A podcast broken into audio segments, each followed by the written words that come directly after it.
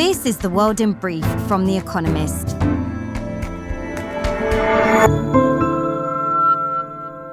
Our top stories Sergei Shoigu, Russia's defense minister, said the quote partial mobilization of 300,000 reservists was complete, with 82,000 already sent to Ukraine. The mobilization, which Russia introduced in September, has drawn stinging criticism.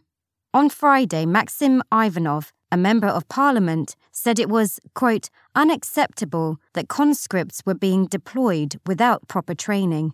Hundreds of thousands of Russian men have fled the country in the past month to avoid being drafted. America's three largest stock market indices ended the week higher. The Nasdaq Composite gained 2.9% on Friday, buoyed by Apple's strong earnings, a bright spot among disappointing results from the tech giants. Separately, the Federal Reserve's preferred inflation measure rose in line with expectations in September. The Personal Consumption Expenditures Index rose by 0.5% from August and by 5.1% from a year ago, excluding food and energy. A hammer wielding intruder assaulted the husband of Nancy Pelosi, the top ranking Democrat in America's House of Representatives, at his San Francisco home. The suspect, who demanded, quote, Where is Nancy? was charged with attempted murder. The attack comes days before the midterm elections and amid a grim spike in threats against lawmakers. Ms. Pelosi's 82 year old husband, Paul, is recovering from his injuries in hospital. Tropical storm Nalgae killed dozens in the southern Philippines as flash floods and landslides surprised residents overnight. At least 72 are believed dead, with many still missing. The storm, the 16th this year to hit the string of islands, is expected to batter the country's eastern coast this weekend. Around 5,000 people have been evacuated from flood prone areas. Germany's economy unexpectedly grew by 0.3% in the third quarter of the year, despite high energy prices and rising interest rates dampening growth across Europe. France and Spain slowed to 0.2% growth in the same period. In less welcome news from Germany, consumer prices increased by 11.6% in October from last year, a steeper gain than anticipated. Elon Musk completed his on off on takeover of Twitter, closing the deal at $44 billion and swiftly sacking the social media platform's CEO, Parag Agrawal. The world's richest man is reportedly planning to play the role of CEO himself, as he does already at Tesla and SpaceX, and to lift lifetime bans for some users. Apparently, no such decisions will be made until a so called Content Moderation Council convenes. ExxonMobil reported a record profit of $19.7 billion, up by a tenth from the previous quarter and nearly triple its haul during the same period last year. Chevron had its second best quarter ever, reporting a profit of $11.2 billion. America's two largest oil majors are benefiting from high energy prices. Both saw record or near record output from the Permian Basin in Texas. And word of the week Ikigai, loosely reason for being in Japanese. It has become a self help trend in the West to the bemusement of the Japanese.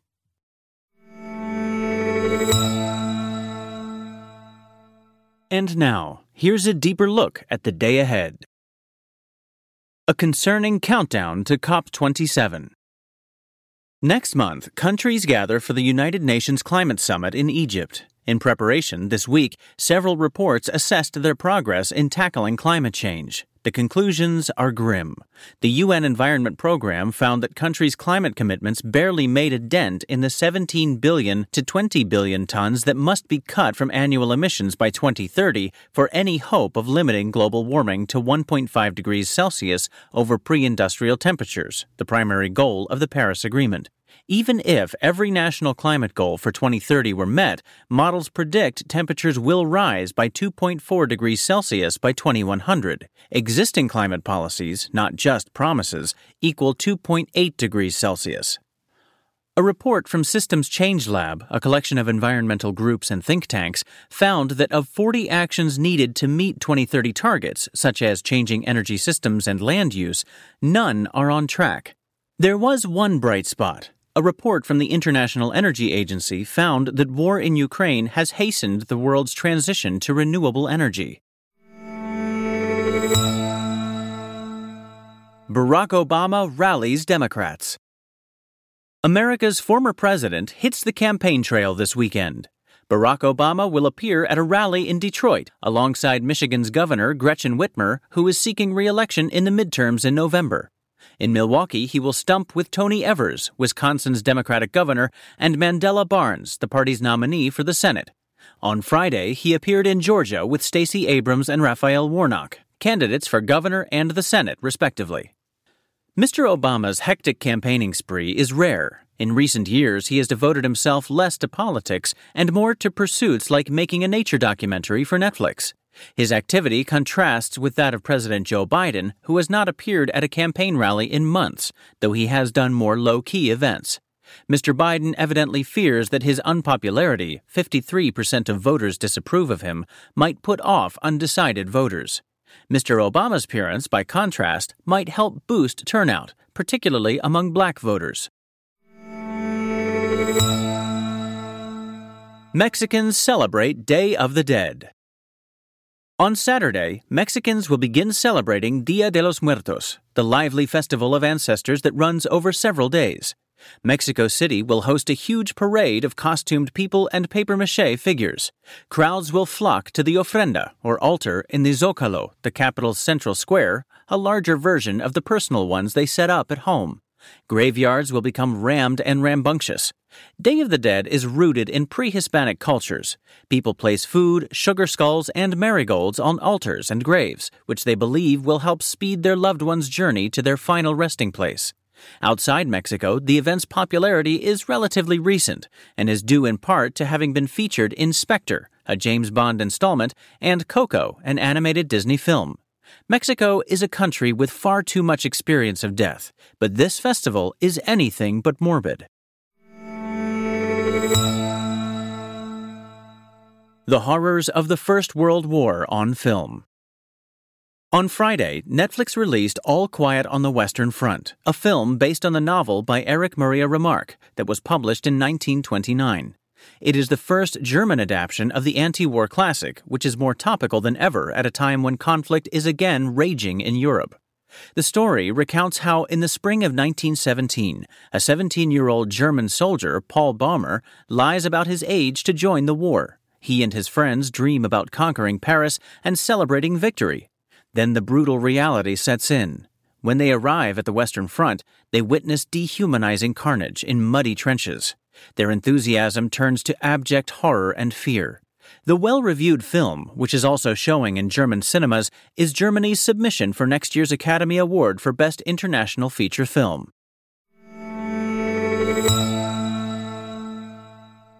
Weekend Profile Li Qiang, China's probable next Prime Minister. It is now all but certain who China's next Prime Minister will be. On October 23rd, when Xi Jinping walked onto a podium in Beijing's Great Hall of the People with members of his reshuffled leadership team, the man directly behind him was Li Qiang, the Communist Party chief of Shanghai. That meant the 63 year old Mr. Li, whose promotion prospects many analysts had written off just a few months ago, had become China's highest ranking politician after Mr. Xi. He is expected to take over from Li Keqiang, no relation, the 76 year old current prime minister, when the legislature meets next March. The younger Mr. Li is a remarkable choice. Earlier this year, he was widely blamed by Shanghai's residents for the chaotic and harsh management of a weeks long lockdown of the city, aimed at crushing an outbreak of COVID 19. Even without the lockdown fiasco, he would have been an unlikely candidate for the prime ministership. The post is normally given to people who have served as a deputy prime minister. Li Qiang has never held a central government portfolio. But it is clear why Mr. Xi likes him. In the 2000s, when Mr. Xi was the party boss of the coastal province of Zhejiang, Li Qiang was his chief of staff. Enforcing strict lockdown measures in Shanghai may have further endeared him to China's leader, who has just secured a norm breaking third term as the party's general secretary and commander in chief of the armed forces. Mr. Xi has been a keen advocate of a zero COVID approach to crushing the virus. Mr. Li is liked by many businessmen, but foreign investors were spooked by the reshuffle and dumped Chinese shares. They worried that Mr. Xi had surrounded himself with yes men who would do little to curb the president's dirigist instincts. In truth, Mr. Xi's power has long been subject to little restraint from colleagues. The promotion of Mr. Li and other loyalists may not do much more to embolden him. This week's quiz winners.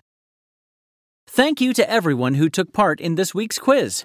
The winners, chosen at random from each continent, were Asia, Tetsuyuki Maruyama, Ito, Japan. North America, William Gibson, Weston, Connecticut, America. Central and South America, Alvaro Tomas, Panama City, Panama. Europe, Borislav Stefanov, Sofia, Bulgaria. Africa, Killian Christ, Nairobi, Kenya. Oceania, Rob Walton, Wainui, New Zealand. They all gave the correct answers of the Chronicles of Narnia, Isaiah Berlin, Ruth Bader Ginsburg, Esther Williams, and Billy Joel. The theme is books of the Bible Chronicles, Isaiah, Ruth, Esther, and Joel.